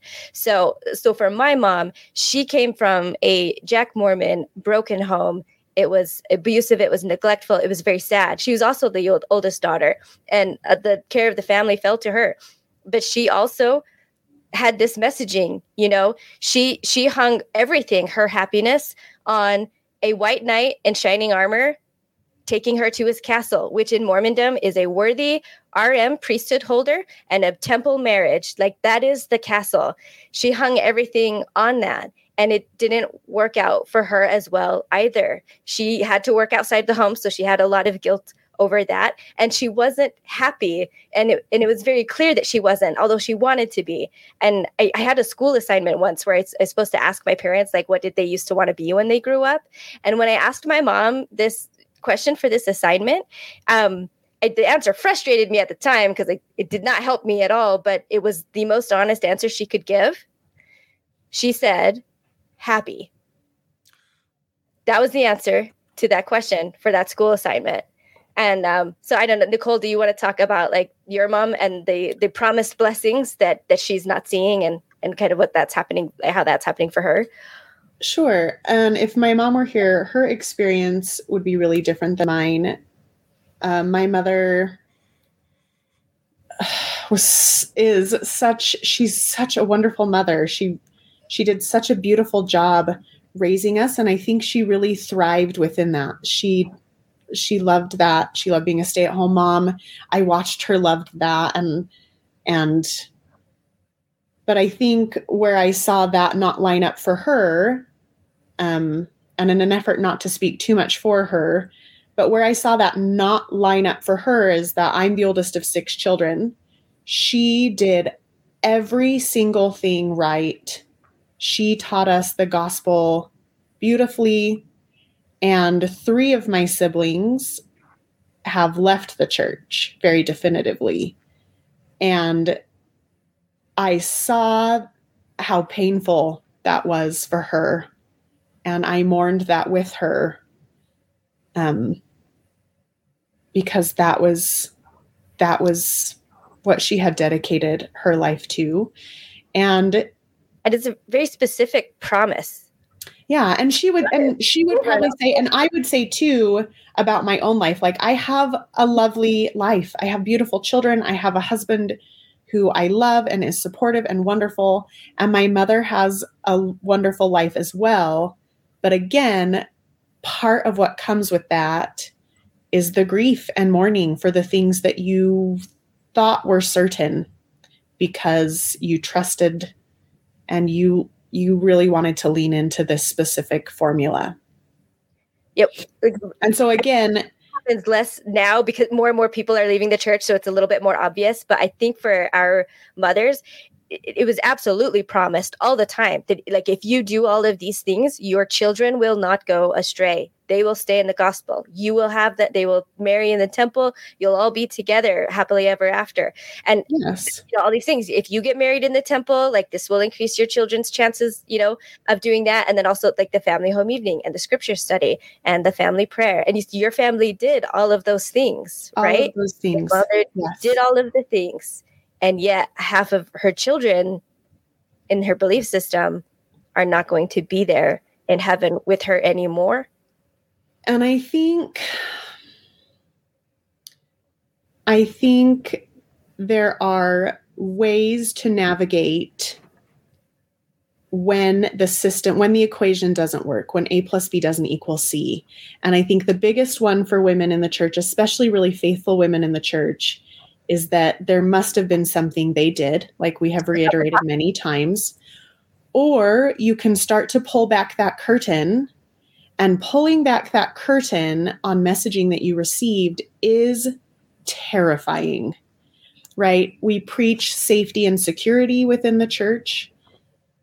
And there is truth in that, that if you if you do not have to move into terrifying tor- territory if you can help it just just stay here where it's safe and so I think the way people navigate that and deal with that, especially women, it's hard for me to say that not every journey is valid.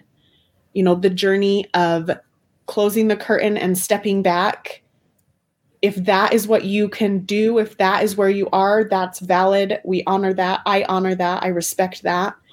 And I think I think something truly tragic is that we have created a a church culture and construct where when we are struggling in a specific way, especially with our faith, it is very hard, is very isolating because it is very hard to find people who are also struggling. We are really discouraged from rehearsing our doubts with other doubters and reaching out to other people, right? Sorry, That is yeah. really discouraged. And so you are just left to process in isolation.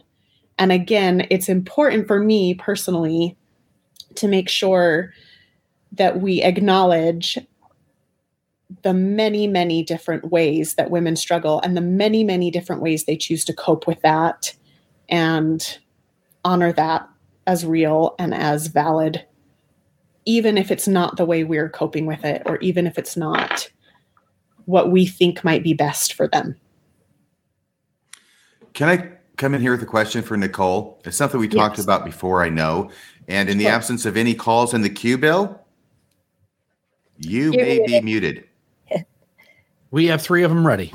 Oh, okay. Well, let's just go to the calls. But one thing I did want to talk, uh, you to address, if you can, Nicole, is the fact that you being an active member, your mother being active, three of your siblings having left, you're the oldest.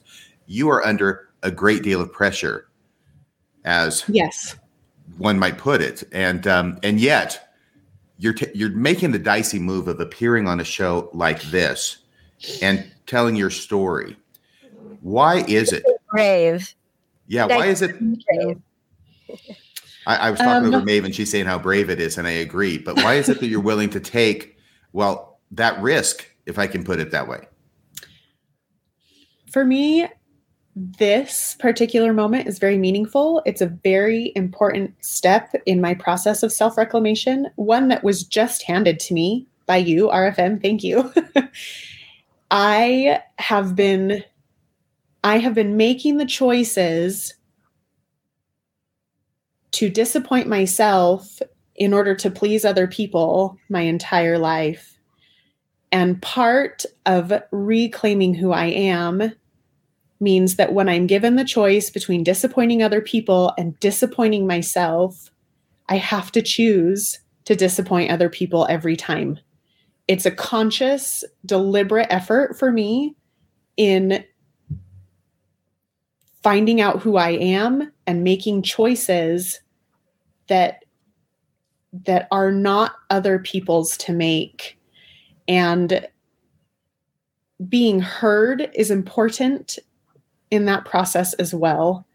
And this this is something that i think needs to be heard.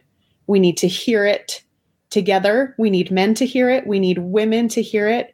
We need to build this net of vulnerability and connection in an effort to reclaim ourselves in a way.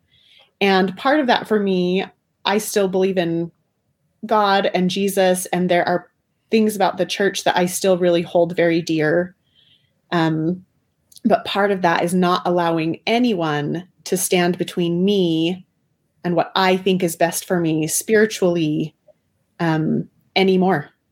So that this this is terrifying for me. I will absolutely admit that I am I am terrified at how wide an audience this might reach. I am really nervous about family members and friends who don't know as much about my experiences and the feelings that I have finding this, but it is important to me that even in the face of fear, I'm choosing myself instead of choosing to please other people. Yay. Love it. All right. Um, Carrie is on the line. Carrie, you're on Mormonism Live. Um, what can we do for you? What's on your mind? Hey, um, yes, I just want to say that I have related to almost everything that Nicole has said. I mean, we almost could be the same people, up to and including like serving a mission in Canada around the same time, getting married right after around 2011, having kids out of a sense of duty and obligation um, all of all of those things. I have to say that I had I had two kids right off the bat, right after I got married, and it just I think that's what triggered.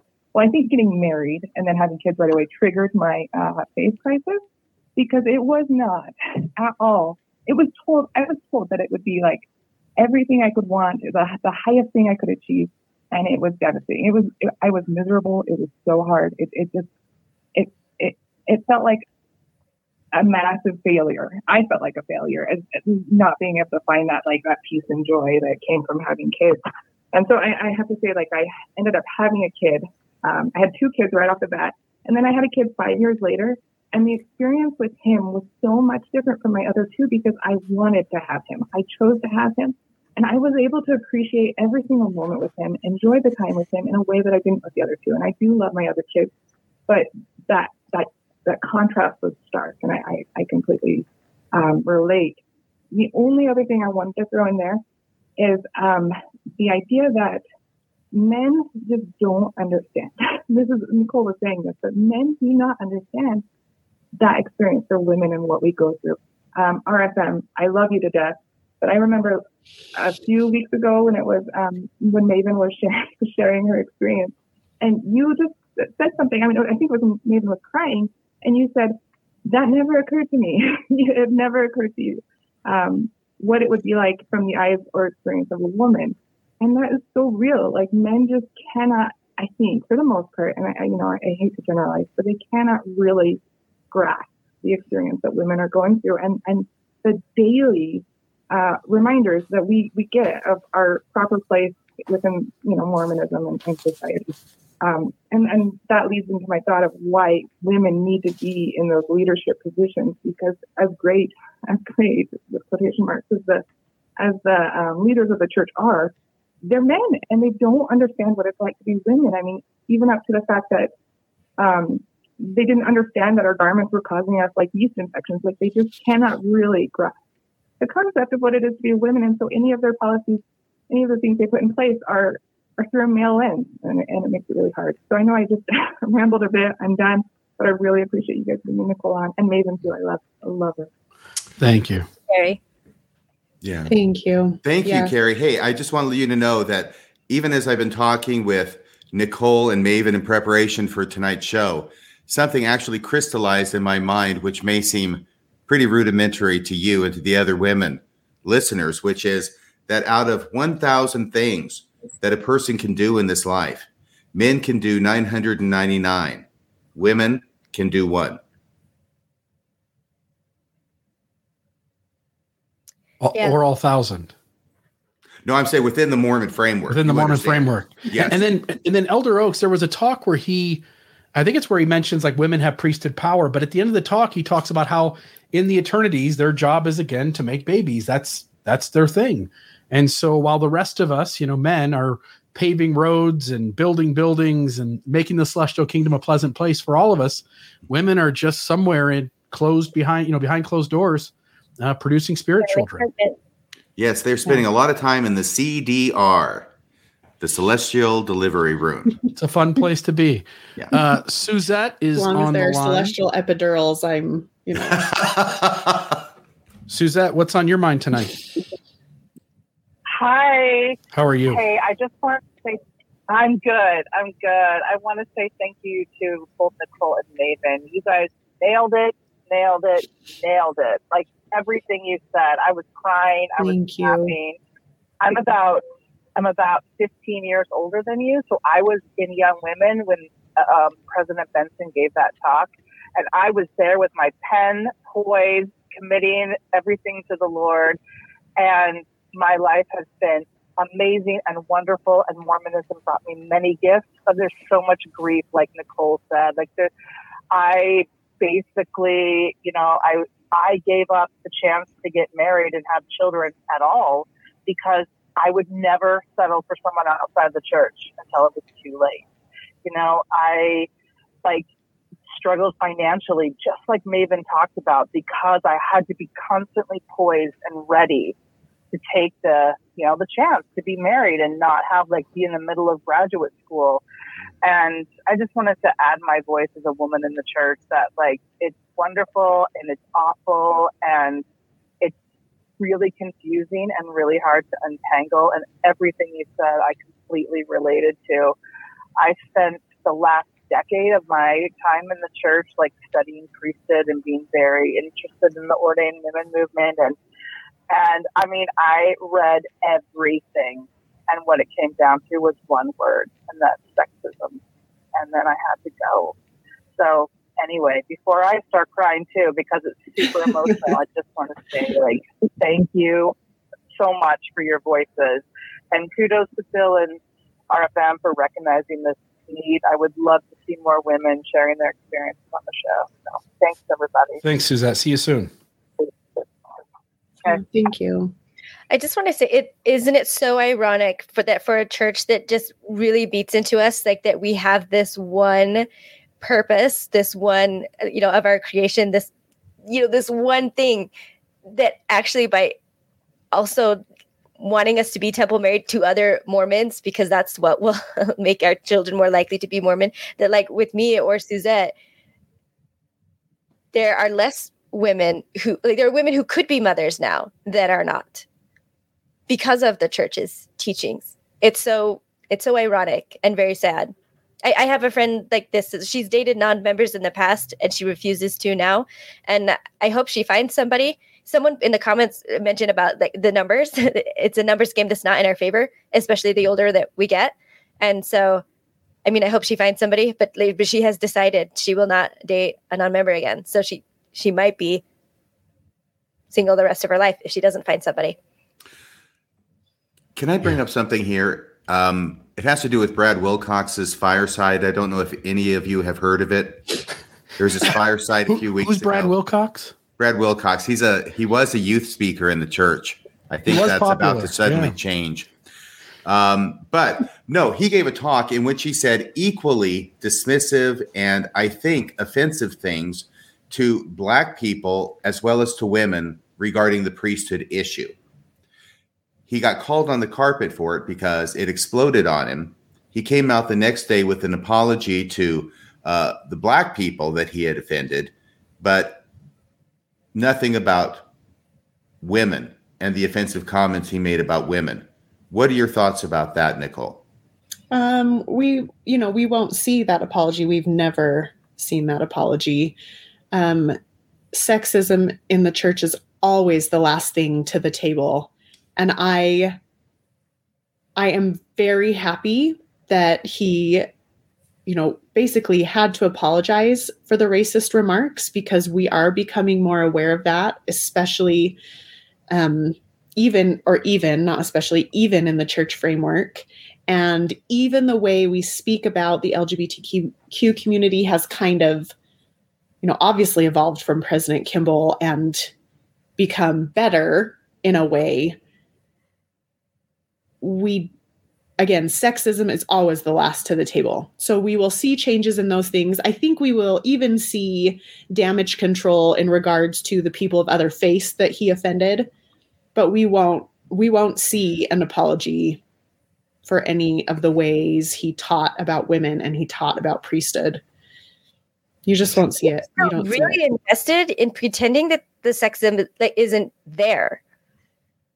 But there's still all this false flattery, you know. all- You have priesthood in this way and that way and whatever, and like for the love of God, will you please stop asking for it? You know. Um, but then there's but the the pedestal, you know, the we are queens. We're you know we're this, we're that. The, the you know again like we're better than the priesthood. One of, mothers, yeah, it's just one of the most frustrating remarks for me that he made was about how we can just waltz into the temple. And I thought, is he trying to convince me that I'm the privileged party in this church? Because it's not working. That's what it sounds like, doesn't it? That, It sounds like he's saying, Yes. you know, why are you asking so many questions? You're the privileged one. You get to go into the temple without priesthood. That absolutely is what it felt like was said to me. Yeah. And I thought, well, that's that's funny. That's I've not really internalized that one before. Seems like a form of gaslighting, doesn't it? Oh yeah, he was very clear in his messaging. It was the same messaging he gave to uh, uh, black people about the priesthood ban. That actually uh, they were the favored ones because they only got uh, discriminated against until 1978, and white people were discriminated against until 1829. So the math is strange on that, but what? Oh, sorry, I was just gonna say the real question we should be asking is that why do men need so much help that they have to have the priesthood? That's right. That's what he, he ended his women's quote with about the priesthood, which was what should be keeping us up at night is, well, the other question. The question that we should be thinking about is what did women bring with them from the premortal existence that makes it so they don't have to be ordained to the priesthood? That's what should be keeping us up at night. Right. Okay, I, I didn't know about that, so I, I didn't. sorry, go ahead and say that, Nicole. I, I talked over you. Just pedestalizing, right? yeah, Which But is a form real. of imprisonment. it hurts. Yeah. the compliments i feel like the things that wrinkle me the most now in in messaging are are these kind of compliments about us and you know i don't know just just this praise for staying in the box i don't know Yeah. i don't know Totally with you. We'll go to our final caller here, and then we'll we'll end the calls. But uh, I don't have a name here, so caller, you're on Mormonism Live. What is your name? Hello. Is it me? Yep, your turn. Hello? Yeah, My name is Susan. Susan. And, good to have you um, on. I've never really spoken vocally. I um, didn't leave the church until I was in my 50s.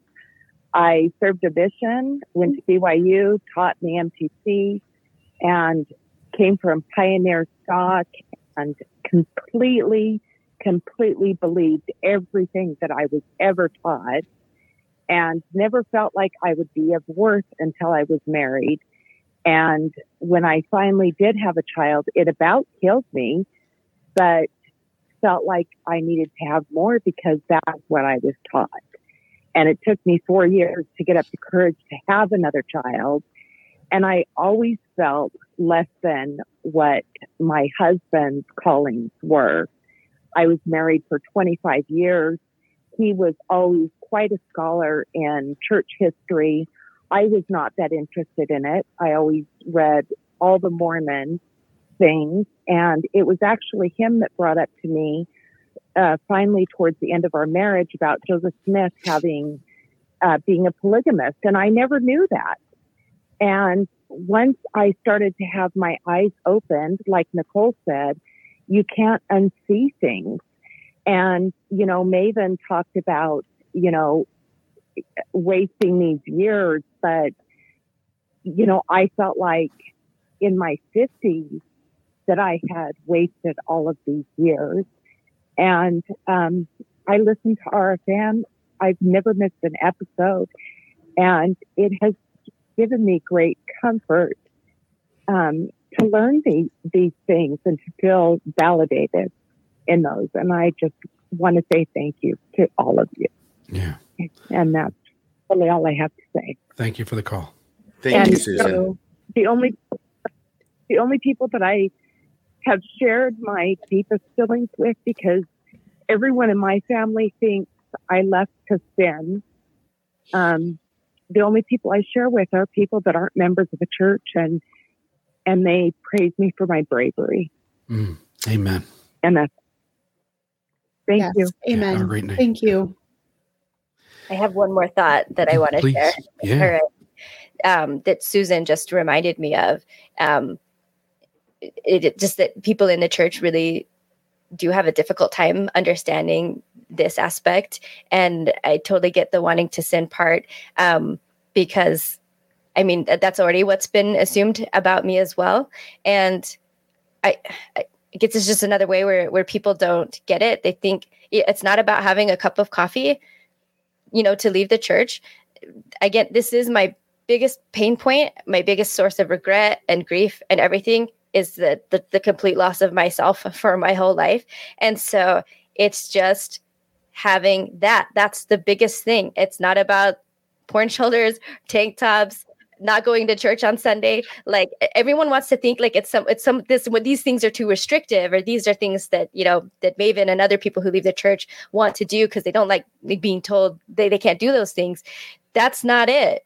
The biggest thing, the like for me, the best thing is that I get to be my own self now and I get to I I get to like myself. I get to follow what I want. And and I'm in charge of my body. That's been a really big thing. And it was something that I wasn't even quite aware of while I was still believing was how much my body did not feel like mine. If that makes sense. Mm-hmm. It, it just decisions don't belong to me about it. So Yeah. I they think, do now.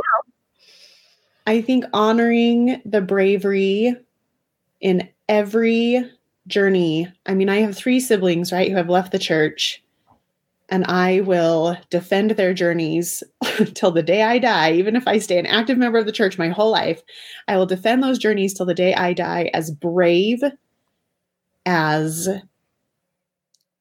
admirable, and as valid, just as valid as any of the choices I make inside the church. And that also, I think, for women especially, is an easy way to write them off when they leave as sinners, as lazy learners, as lax disciples, as rebellious, when really they are brave. They are in pain. They are finally honoring parts of them that never fit. And there are women in the church who stay for similar reasons. My siblings left because of their integrity, and women I know who stay in the church, even with the hangups, do it because that's the integrity that they have to stay. And I think part of what is so damaging is that we allow this to be so divisive when we leave or when we stay. And I think women, and again, one of the callers said she doesn't like generalizations. I don't either. But I think women feel that divisiveness acutely in their lives when they have to disappoint other people. Mm. Mm. I'll, I'll I'll tell you guys in the comments there was so much um, celebration for what you were saying, so much agreement with what you were saying, and so many people pointing to the two of you and the things you've said over the course of the evening. And I just want to say, great great job to both of you. Thank you. Thank you. Thank you, Maven, for helping me be brave. it's my new favorite thing. Well, I guess this is supposed to be my show, but uh, I can't say anything that's going to be any better than what our guests have said and what Maven has said. I was referring to you as a guest, but you're part of the team. And Nicole, you've been wonderful. Thank you so much for being brave enough to come on the show to Thank tell us your story. And um, I wish you nothing but the very best, whatever your journey is and wherever your path takes you. Thank you. And thank you to your listeners who have been so gracious to me in the comments. I appreciate them. Thank you. Good crowd. Yeah. Great Yeah, episode, thank you. guys. All right. Anything else? No, I think that's it. Thanks everybody for joining us tonight. We'll be here again next week, same bat time, same bat channel. Boom. Boom. Somebody got it.